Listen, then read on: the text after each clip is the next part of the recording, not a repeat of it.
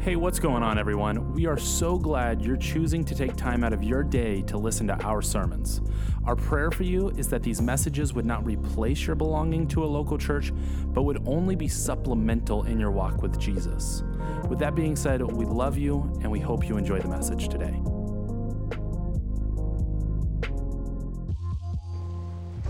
And I just say that it's so nice to be back with you, wonderful people, your family. And it's just Nice to good have to you, see you Frank. again. I genuinely mean it when I say I miss you. I genuinely mean it when I say I don't miss the drive. that's, that's, that's still a long road over there. Nobody has shortened that road, but uh, it's just a joy to be with you today. And I hope that you will open your Bibles to the Gospel of Matthew, chapter 5. Pastor Seth has been in a series, Misconceptions, and he asked me if I would take a part of that and just kind of let me kind of let, that whole idea of misconceptions generate in my mind. Um, it's not hard to find uh, a text on a, on a topic like misconceptions. We're going to be looking at just one, really just one verse, but the verse is located in the context of what's been called the Sermon on the Mount. It's a sermon that our Lord preached, and you can read from beginning to end in about 12 minutes. This sermon won't be that short. I'm not the Lord, I can't do miracles. But um, when Jesus was engaged in this crowd, talking to them about so many different things, there is so much that he addresses that really are misconceptions. As a matter of fact, when, when Jesus ends this sermon in chapter 7, this is the response of the people. And so it was when Jesus ended these sayings that the people were astonished at his teaching. That word astonished means to be, it's, it's the idea that we would have, it was jaw dropping. When he, when he was done, people were like, wow. The things that Jesus addressed in there. I mean, if you look at Matthew chapter 5 alone, there are five different times in chapter 5 where Jesus says something like this You have heard it said, followed by, But I say to you. You've heard it said, You shall not commit adultery, but I say to you, You shall not even look on a woman to lust after her in your heart. And he, what he did was he just took what was a common idea and, and kind of showed that's a misconception. You've heard it this way, but let me tell you what the truth is, right? And almost that there's so much in these two chapters, five, or three chapters, five, six, and seven, that Jesus really is addressing what we could call misconceptions, what the general populace of his day believed. Jesus stood it on its ear. He just said, he turned things around so that when he was done, it was almost like their jaws were just gaping, could not fathom the depth of what he had just said. But it's not new to Jesus' era. It, is, it has always been an issue within God's people that they, they misunderstand God. One of, one of the indictments that our Lord, God, brought against his own people, Israel, back in, uh, in, in Psalm 50, verse 21, it just says, a very simple statement. It says, You thought that I was altogether like you. You, you misunderstand. You've misconceived the whole idea. You thought I was like you. Now, the, this, the fact is, is we have to study the scriptures or we're going to have a lot of misconceptions about God, about our Lord, about what He's done, about who He is, about what He's like. There are a lot of people today have a lot of erroneous ideas, misconceptions about the church and about God. Just watch TV. Do you ever see a program where Christianity is represented accurately? Never. Mm-hmm. It's always lampooned or it's, it's looked at from the view as very stern, very rigid, nothing freeing about it. It's because the world has just have these misconceptions. Now, when you come to the Gospel of Matthew, the Sermon on the Mount begins with a statement that must have seemed absolutely strange to the first century Jewish ears. And seeing the multitude, verse 1, and seeing the multitude, Jesus went up on a mountain, and when he had seated, was seated, all of his disciples, and it's not speaking there of the 12, but all of his followers, those people who were there, they, they came to him. Then he opened his mouth and he taught them, saying, and this is the first thing out of his mouth Blessed are the poor in spirit, for theirs is the kingdom of heaven. Now, we call that one of the Beatitudes. There's like eight of them listed, right? One after another. Blessed be, you know, those who hunger and thirst for righteousness. But we're just going to stay on this one. Now, all of the Beatitudes, if you just read through the first, you know, eight, nine, ten verses,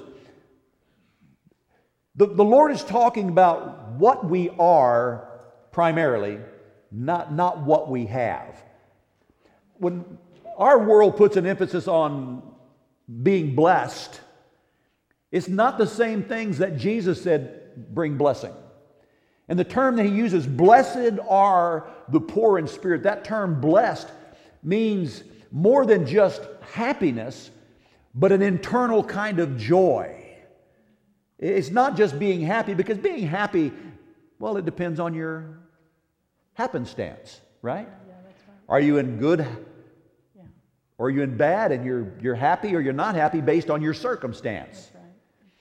But you can be blessed, genu- gen- genuinely joyful in the Lord, and he says, genuinely happy, blessed are those who are poor in spirit the world would never look at that and go, okay, that, that, that's true. And then they go, that is absolutely weird.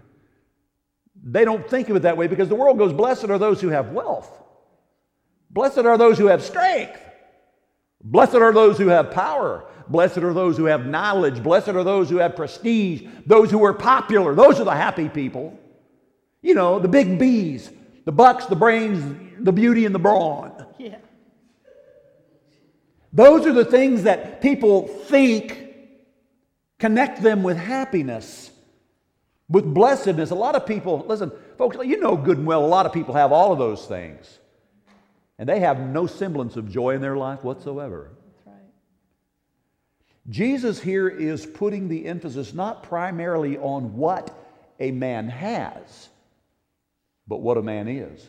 Blessed are, and then he goes on to describe character qualities. He will do that through the Beatitudes. We're only going to look at one, and we're going to look at the very first of these because the very first quality that he mentions are those, he says, Blessed are those who are poor in spirit. Now, what's he talking about?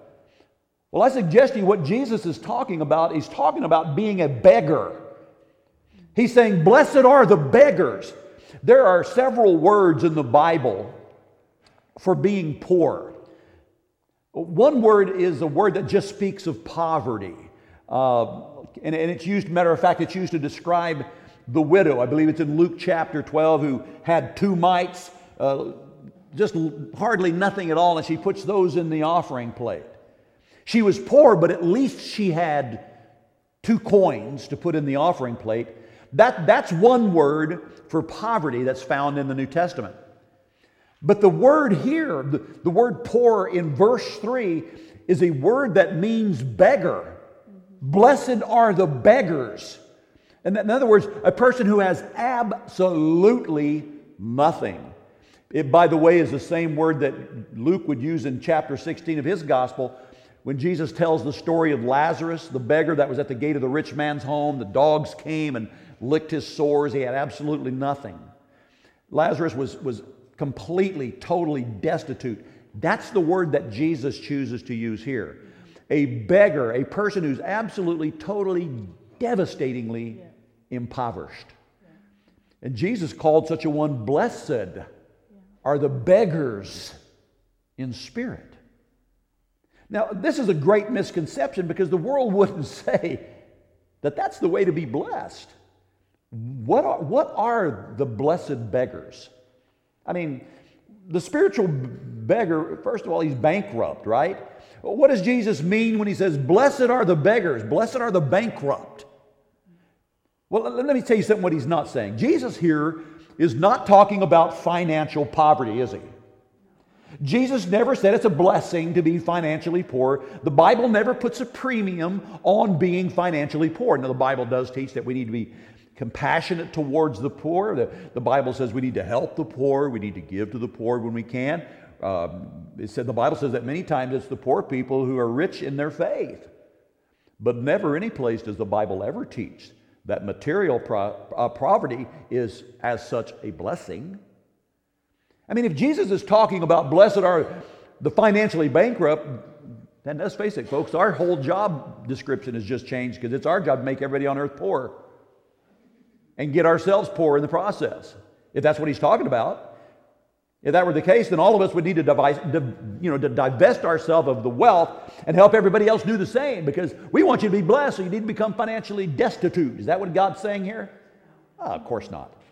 That's not at all what he's saying. I mean, Jesus had a lot of friends who were ma- blessed materially. Uh, so he's not talking about financially poor, and we can we understand. I don't need to elaborate on that.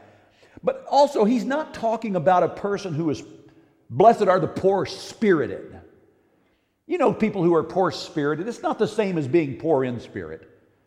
Now, if you look up the, the term poor, uh, poor spirited, here are some synonyms that you will find cowardly, faint hearted, fearful, spineless. That's, that's a poor spirited person. A poor spirited person is that person who's someone who kind of walks around with their shoulders slumped and woe is me. Poor, pitiful me. I'm not worth anything. I think I'll eat a worm.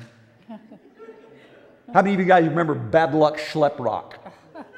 Anybody? Raise your hand. I'm not alone. Bad Luck Schleprock was a, when I was a kid, was a cartoon character. I believe it was on like a, uh, the Further Adventures of Pebbles and Bam Bam or something, the Flintstones. And his, his, old, his, everywhere Bad Luck Schleprock went, there was a cloud and rain. And, he, and his shoulders were always sliding. Wowsy, wowsy, woo, woo. Remember he used to say that? That's, that's somebody who's poor spirited. Jesus is not saying that. Jesus, that, that's not what our Lord is talking about when he says, Blessed are the poor in spirit. He's not talking about some outward expression going around with a face as long as a saxophone. He's looking like a cruise director on the Titanic. That's not what he's talking about. Think about this. Our, our human nature is made up of body, soul, and spirit. With the body, you have physical life. With the soul, you have psychological life. With the spirit, you have spiritual life. With, with, your, with your body, you know the world that, that's beneath you. With, with your soul, you know the world that's around you. With your spirit, you can know the world that's above you, the spiritual world. Now, God is spirit, the Bible says in John 4, and they that worship him must worship him in spirit and in truth. However, before a person can enter into the kingdom of heaven, he must first of all admit that in his spirit, in the realm of the spirit, no matter how much he has materially, he or she is absolutely, totally bankrupt and a beggar before God. You see, folks, if a person doesn't see that, yeah. if they don't see that as their condition, they will never get into the kingdom of God. Jesus said, Blessed are the poor in spirit, for theirs yep. is the kingdom of God. If a person doesn't see that, they'll never get into the kingdom of God. Not, listen, not just that he's spiritually poor, but that he is spiritually a beggar. He's spiritually bankrupt. There's absolutely nothing, right? When you come to Jesus Christ, you don't get to come strutting into his presence. Yeah. Hey, Lord, you'd be lucky to have me in your kingdom. Yeah. No, you're not, you're not getting in like that, right? The very word for beggar, by the way, comes from a root word which means to cringe, to cower, to shrink back. There are no peacocks in heaven, if you know what I'm saying. Jesus is talking about a person who's totally, completely, devastatingly bankrupt to the point of being reduced to being a beggar. He or she comes to God and they must do as the old hymn says that you guys have sang for years In my hand, no price I bring, simply to your cross I cling. Yeah. That's where it begins. Folks, that's the reason that this character quality is put first in these Beatitudes and at the front end of the sermon. Blessed are the poor in spirit. And Jesus begins his Sermon on the Mount by immediately refuting the misconception of his day that heaven can somehow be gained by doing righteous acts. Right. He first states that the way up into the kingdom is the way down into spiritual bankruptcy. You have to be a beggar in spirit. And I know, I know, people are going to say, yeah, well, Pastor, I'm not perfect, but I'm not as bad as some other people. And I, I you've heard that. Well, my response to them would be, well, you're not, you're not uh, bankrupt yet. When you have the attitude, I know I'm not perfect, I've got my faults, but on the other hand, there are some pretty good things about me, you're not completely out of you yet. You haven't reached that place because you, you're still leaning upon that, well, maybe God grades by a curve and there's enough good in my life. I do enough good things. I don't drink, cuss, smoke, chew, go out with girls who do. I'm okay, you know, and God's going to, if, if, if that's where you are, you're not there yet. You have never seen yourself through the lens of Scripture that says even your righteous acts are like filthy rags before God. In the sight of a righteous and holy God, the best of your good days, the most generous you could be, the most loving, the most kind, the most compassionate you can be, is like a filthy rag in the sight of God. Because it's your righteousness, it's your goodness that you're depending on to get you there. And you've yet to see yourself through the lens of Scripture that says your righteousness is like this filthy rag. Jesus is going to uh, expose another misconception if you drop down to verse 20. We're not going to elaborate on it, but he says this I say to you, unless your righteousness exceeds the righteousness of the scribes and the Pharisees, you'll by no means enter into the kingdom of heaven. And that had to have drawn a gasp of air from his, congr- from his congregation. I have to exceed the righteousness of the scribes and the Pharisees because, in, in the eyes of the people, if there was anybody who was getting in, it was the Pharisees because they paraded an external righteousness like few people could. The scribes and the Pharisees were better outwardly than any man, woman, boy, or girl that was there that day. But Jesus is talking about being a spiritual beggar and his bankruptcy. But something, something else has to happen. You, not, not only do you need to acknowledge, I'm bankrupt before God, if I want to get into the kingdom, I, I have to just say, I have nothing to offer. That's bankruptcy. But you can sit there and say that all day. But if, if you don't go the next step and get broken before God, if that doesn't move you, then something still is amiss. You see, brokenness follows bankruptcy. What, what, what is brokenness? Brokenness is the behavior that follows the realization that I'm bankrupt spiritually. Brokenness is that kind of behavior. First, first of all, folks, a, man must discover and admit just who he is. Many, many people you know, have, have really seen this. For, for, here, here's the thing what people don't realize is most, for most people, their greatest need is to see their need. Their greatest need is to see their need. Because most people go, I'm, I know. I see a lot of people sit at church on Sunday morning. I, I, know them. They go, and then I work with them during the day, and I'm, I'm as good as they are. I mean, a lot of people sit in churches on Sunday morning, and they're what one man called their glad rags, heady, haughty, and high minded, thinking they're doing God a wild favor by being there. Uh, that's not going to get you there. That's, that's not brokenness. There must, right. there must come a discovery. A person must see God for who he truly is and then understand who they are in relation to His holiness. They're bankrupt and they need to be broken before God. Let me give you some examples. If you know anything about Simon Peter, he was Jesus' really number one guy. Of all the apostles that, that followed Jesus, those 12 men, Peter's the one who speaks the most often. He is the one who's always, in, in all four lists of the 12, in Matthew, Mark, Luke, John, and Acts, all four lists, Peter's always at the top. He was obviously closer to the Lord than the other 11. He was a brash individual, often spoke before thinking, right? Engaged his mouth. And most of the time when his mouth was open, it was just simply to exchange feet. but he was a take charge kind of guy. he was always giving his opinion. But there came a time where he'd been out fishing all night and caught nothing, him and his other partners in the fishing business. And Jesus got into the boat with him and said, Cast your net onto the other side of the boat. Well, Lord, we've been out here all night. We haven't caught a thing. But nevertheless, at your, at, at your word, we'll do it. So what did they do? They threw the net over the boat, and within minutes, there were so many fish in the net, it was starting to rip the net. They couldn't pull it. They had to get their partners over there, their other boats, and drag this thing to shore. When Peter came to the realization of just who was in his presence, you know what his response was? Depart from me, Lord, for I am a sinful man. Yeah. He finally saw his bankruptcy. Yeah. That's where you have to be, people, before you can get into the kingdom of heaven. Isaiah the prophet, in chapter 5 of Isaiah, man, he's pronouncing one woe after another. Just these thundering woes against sin, woes against this country, woes against this people.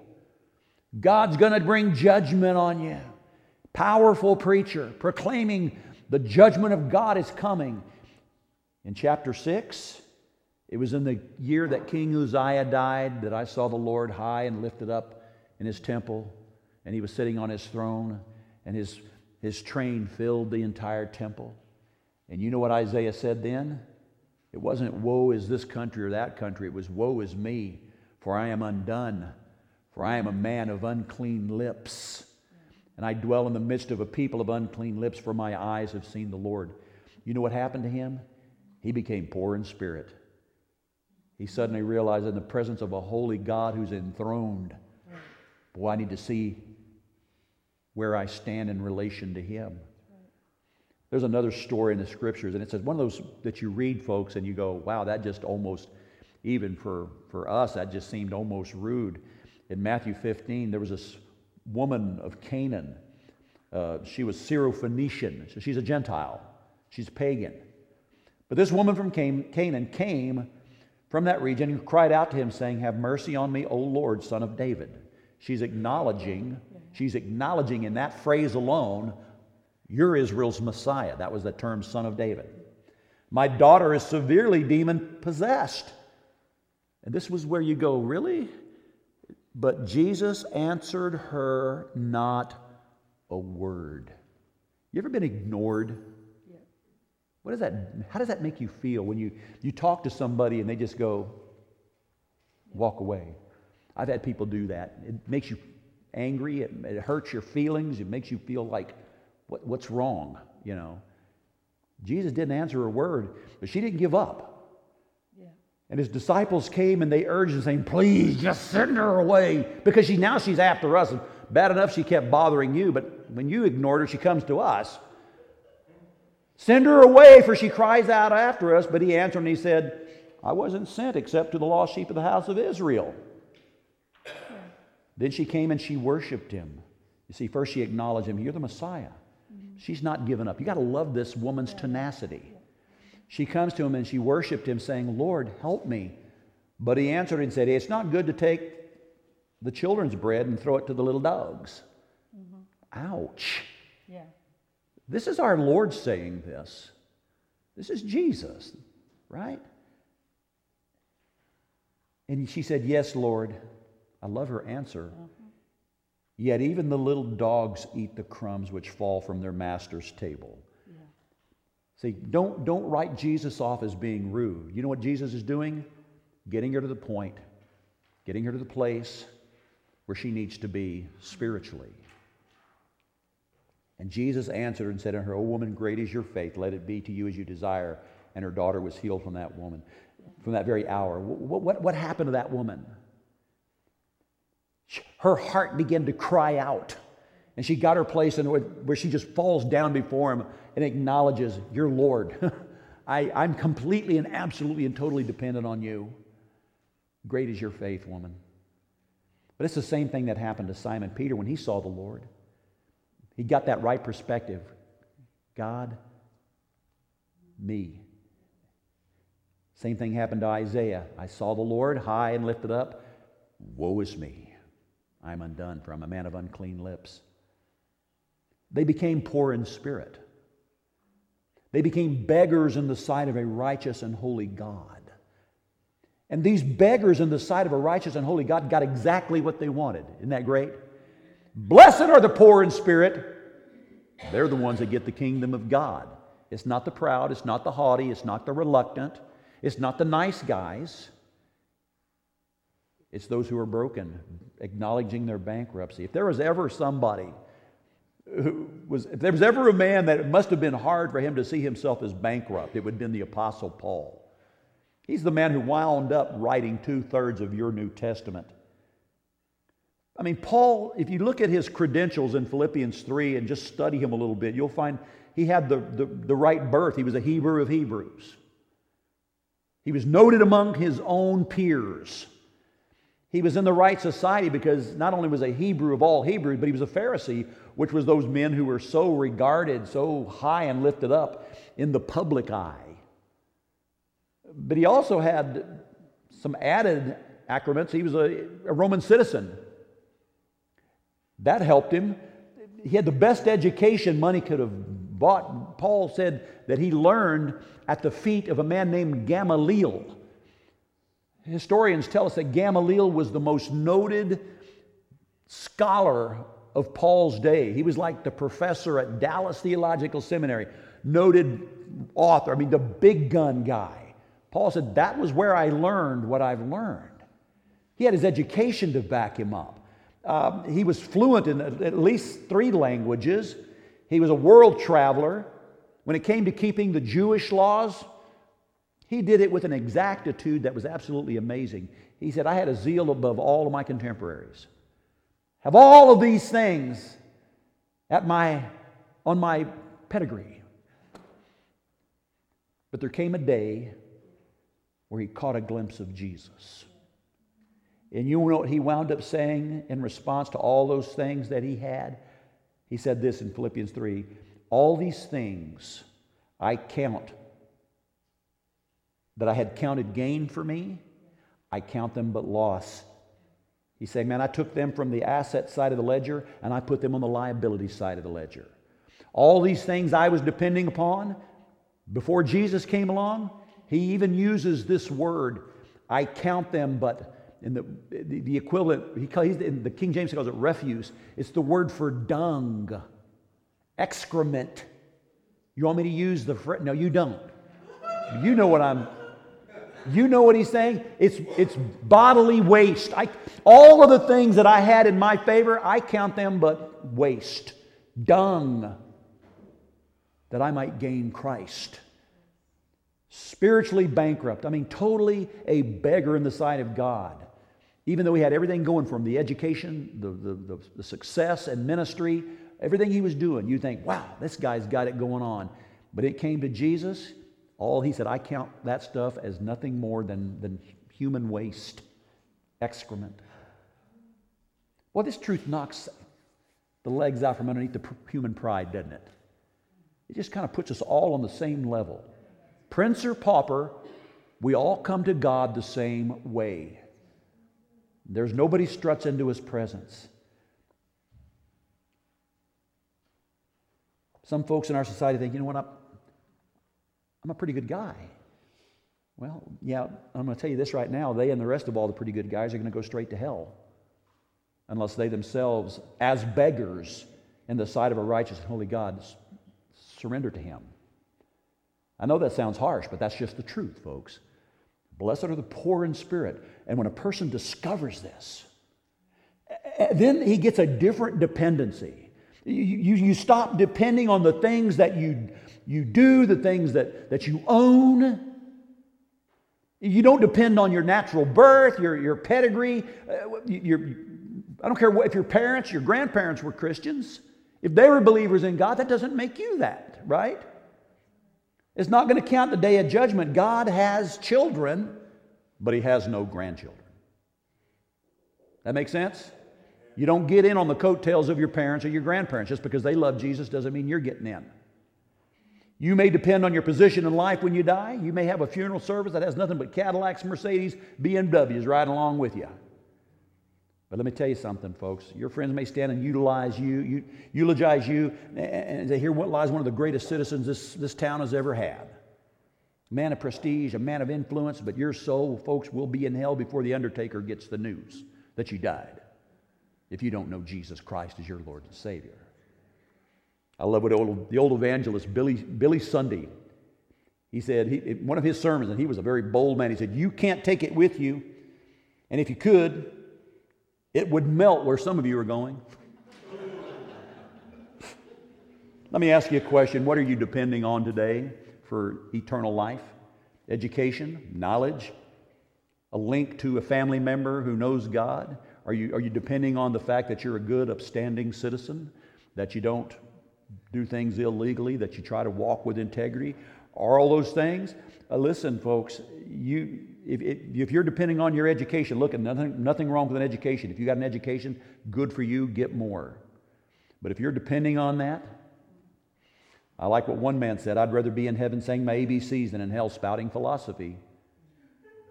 Pride will be the ultimate downfall of most of humanity when it comes the day of judgment, folks. You guys know Muhammad Ali. Years and years ago, he was the top fighter of his day in, in, the world of boxing. I didn't watch boxing, didn't care for it, didn't care. Every time he got on TV, just the arrogance oozed from him. You, you guys know, if you know Muhammad Ali, you know that the man thought he was, the, he even said, I'm the greatest in the world, right? That was his kind of his thing, you know. He got on an airplane, sat down, and the stewardess came and said, Fasten your seatbelt. And in his typical way, Superman don't need no seatbelt. She came back, yeah, well, Superman don't need no airplane. Buckle your seatbelt. right? It doesn't matter what you've gained in life, it doesn't matter who you are or what your abilities are. When a man sees what he is, bankrupt in the sight of God, and then ceases depending upon all those other things that cannot help him, and he turns to God, he says, Oh God, save me, save me. That's when he enters into the kingdom of God. And Jesus will say, Your righteousness has to exceed the righteousness of the scribes and Pharisees, or you're not going to even get in the kingdom of God. How, how far then does it have to exceed the righteousness of the scribes and Pharisees? Because when Jesus said that, people are going, Nobody's more righteous than the scribes and Pharisees. These are the guys that meticulously copy the law of Moses and memorize it word for word. These are the guys that they're the they're the epitome, they thought, of, of the religious world. How could we be better than they? Well, Jesus tells you a little bit later this is how far you have to exceed the righteousness of the preacher. Let's just use that for our illustrations, right? This is how much more righteous you have to be than the preacher. Therefore, you shall be perfect, just as your Father in heaven is perfect. Anybody here who would stand up and say, I'm as perfect as God? No, none of us. None of us can do that. But that's the standard. That's the standard that God demands. The standard that God demands can only be met then through the atoning death of Jesus Christ, the sinless Son of God. Took your sin on himself.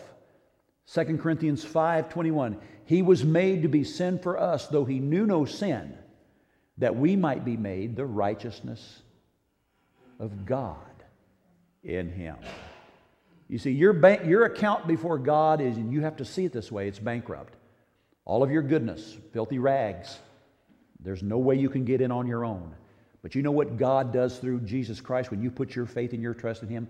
He fills your bankruptcy account full of His own righteousness. And you know how come I'm getting into heaven, folks? Because my hope is built on nothing less than Jesus' blood and his righteousness. I depend on the righteousness of Jesus, not the righteousness of Frank. If you follow me around for more than a few minutes, I'll disappoint you because I'm not all that righteous. But I am counting on the righteousness of God to get me into heaven someday. And you'll never know that righteousness. You'll never have that perfection that is given through the Lord Jesus Christ until, first of all, you understand exactly what you are in the sight of a holy and righteous God and that you are a spiritual beggar. You have nothing. The misconception that most folks do is they, they measure themselves by some false standard. They, they usually find somebody that they're better than, you know, and generally it's a hypocrite in the church. Don't you get tired of hearing that? Most of you have heard some people say something like that. You know, I don't want to go to church. There are so many hypocrites in the church. Well, there are some hypocrites. There have always been hypocrites. There's always been hypocrites in the church. One of the 12 apostles was a hypocrite, and he was right there in visible sight of Jesus for three years. Vance Havner, the old evangelist, said, I'd rather go to church with a few hypocrites than spend eternity in hell with all of them. Yeah. You better not lie down in the gutter and stretch yourself out alongside some hypocrite and say, I'm longer than he is. You better measure yourself by the standard of the Almighty. He's the standard. Be therefore perfect, even as your Father in heaven is perfect. And some folks will say, Well, I'm just as good as those folks down there at that, at that church. They need to start saying they're just as bad as some of the folks down there at that church. Right? Because they are. Listen, all of us, every one of us, are beggars in the sight of a righteous and holy God. I'm not clinging to anything that I have to offer. I'm empty. Anything I have is from God. He has given me all things. And, folks, the sooner a person discovers that situation and stops depending on the things that they've been depending on, the sooner they will find entrance into the kingdom of heaven. The grand, the grand misconception of humanity is that they will be accepted into heaven because of their own perceived goodness. And that lie has been spoken from the pits of hell for centuries. The blessedness of bankruptcy is, is when a man or woman finally sees themselves as God sees them. And they understand that they're bankrupt spiritually and must totally and, completely fall upon the grace of God and His provision of righteousness by putting their faith and their trust in Jesus Christ's atoning work on the cross. That's the only way. The Apostle Paul kind of explains it in some, in some detail. Look at this passage in 1 Corinthians chapter 1. For you see your calling, brethren, that not many are wise according to the flesh. Not many mighty, not many noble are called. Why is that? Because they're full of themselves, and it's very difficult. But God's chosen the foolish things of the world put to shame the wise.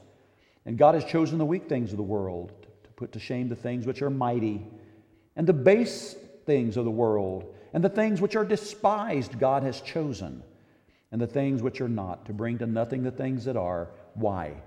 That no flesh should glory or boast or brag in his presence. And here it is. But of him you are in Christ Jesus and Jesus became for us wisdom from God, righteousness, sanctification, and redemption. He has become for you everything you need is found in Christ Jesus. Get rid of you. Paul said, I die to myself. I die daily. For I'm crucified with Christ, nevertheless I yet, yet I not I that live, but it's Christ who lives in me. In the life I now live, I live by faith in the Son of God who loved me and gave himself for me. But he says, Jesus becomes all you need. And why is that? Verse 31 so that he who glories, let him glory in this glory in the Lord. God gets all the credit for me being in heaven. I'll, I'll never be able to strut through the kingdom of heaven when we get there someday going, well, Jesus paid 99%, 1% was on me, I made it anyway. No, that's blasphemy. No, Jesus Christ is all and all. And He's what you need, He's what I need. That is the truth of Scripture. We've got to lay our pride in the dust. If you don't want to be seen as a person who needs God, then your pride will be your downfall. Do you understand that? The most heinous misconception that was ever born in hell is that you can somehow make it into the kingdom of heaven on your own merit. Just be good and kind and giving, and God will accept you because you're so sincere in what you do. It's possible to be sincere and be sincerely wrong, right? Blessed are, are the bankrupt, blessed are the poor in spirit. Jesus is not saying this is a way to misery. When you come into the kingdom and you come as a bankrupt in spirit, he's not saying that's, a, that's the way to misery. He's saying that's the way to blessedness, joy. Why is it such a blessing? Because it's the only way you can ever get into heaven. Isaiah 57 15, the high, for thus says the high and lofty one who inhabits eternity, whose name is holy. I dwell in the high and holy place with him who has a contrite and a humble spirit, to revive the spirit of the humble and to revive the heart of the contrite one. I say it again, folks, there will be no peacocks strutting in heaven. All sin, all sin is rooted in pride. And until that pride is dealt with, people are not ready to will, and they're not ready, they're not willing to accept, receive the Lord Jesus Christ, their personal Savior. They are headed for a devil's hell. And I call it a devil's hell because Jesus said in Matthew 5 24 that hell was created for the devil and his angels. Hell was not created for humanity. Humanity makes the choice to go there. And if you go there, you will go there stepping over the top of every Bible message you've ever heard, every prompting of the Spirit to give your life to Christ you've ever heard, and you will go there of your own free will. The reason that this beatitude, I believe, is put first, because it is the foundation of all the other blessings that Jesus is going to talk about in the remainder of this sermon. If you don't have this right, everything, all the other misconceptions that he addresses don't make any difference at all. It doesn't matter if, you try to abide by the other things he's going to talk about, whether it's prayer, whether it's adultery, whatever else he's going to talk about, really doesn't make any difference to you because if you're not in the kingdom of God, you can agree with all the morality that Jesus brings out and still die and go to hell. You have to get this right first.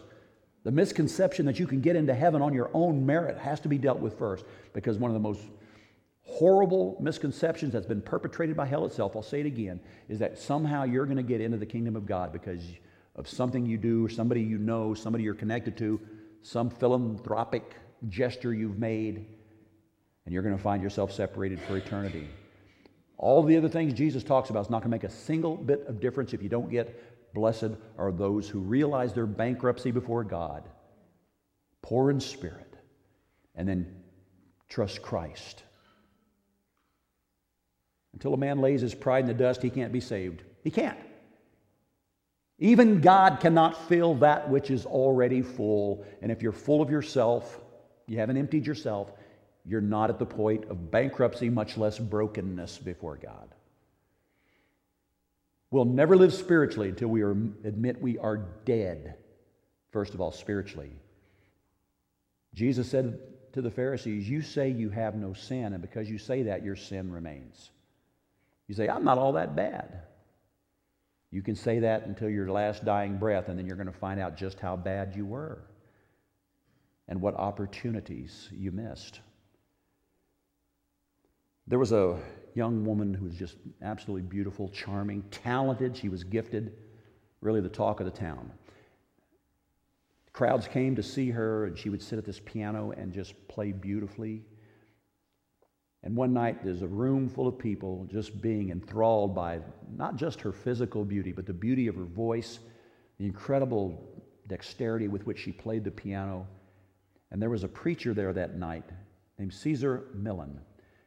And when it was over, Caesar Malan approached this young woman and he said to her, You have charm, you have grace, you, you have beauty, you have talent. But if you don't get saved, if you don't see your need to give your heart to Jesus, you're just as lost as the worst harlot in London. She was a little bit taken back by the almost rudeness of what he said. She was shocked by it.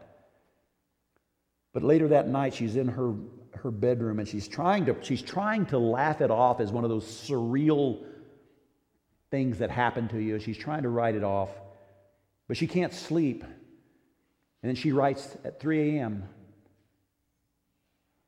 Gave my heart to Jesus Christ. Her name was Charlotte Elliott. And you may not recognize the name, but you'll recognize one of the most familiar songs that she's ever written especially if you've gone to a Billy Graham crusade, because I think he used it at almost every end of his, every crusade, just as I am, without one plea, but that your blood was shed for me, and that thou bidst me come to thee, O Lamb of God, I come. This woman had it all going for her, but thank God for a preacher who said, You can have everything you've got, but unless you repent, you're no better off than the worst harlot in London. And that convicted her heart that night, and she trusted Christ. Folks, that's the way Charlotte Elliott came, and folks, that's the way you'll have to come. That's the way anybody will have to come to faith in Christ. Because none less than Jesus Christ Himself can do the, do the thing for you save your soul. Blessed are the poor in spirit, for theirs is the kingdom of heaven. That is a misconception that first and foremost must be cleared up. Amen? Now, if you don't have that relationship today with Christ and that's something that's on your heart, I hope that today, before you walk out of this building, you'll say, you know what? I've been at church a lot of years, or maybe this is my first time here, but I don't want to leave without Jesus. And I know now that all the things that I'm counting on to get me in mean absolutely nothing. I need to come with my pockets turned out and show that I'm empty spiritually and I'm broken before God. And then He saves those who have a broke, broken spirit and a contrite heart. If you want to do that today, after I pray, I'm going to be up here and there'll be music playing and folks perhaps walking out and going about their day. But we'll spend some time with you this afternoon if you want to trust Christ as your Lord and Savior. Let's pray. Thank you, Father, for this time in your word. It speaks right to our hearts. And Lord, thank you for the salvation that you give freely in Christ. And I pray, Lord, for that lost man, woman, boy, or girl, whoever's in this room today that they will not leave this place until they have surrendered all and acknowledge their brokenness before you and their bankruptcy and fully and totally trust Christ, his death on the cross, his payment for their sin, and then embrace him as Lord. We ask it in Jesus' name and for his kingdom's sake. Amen.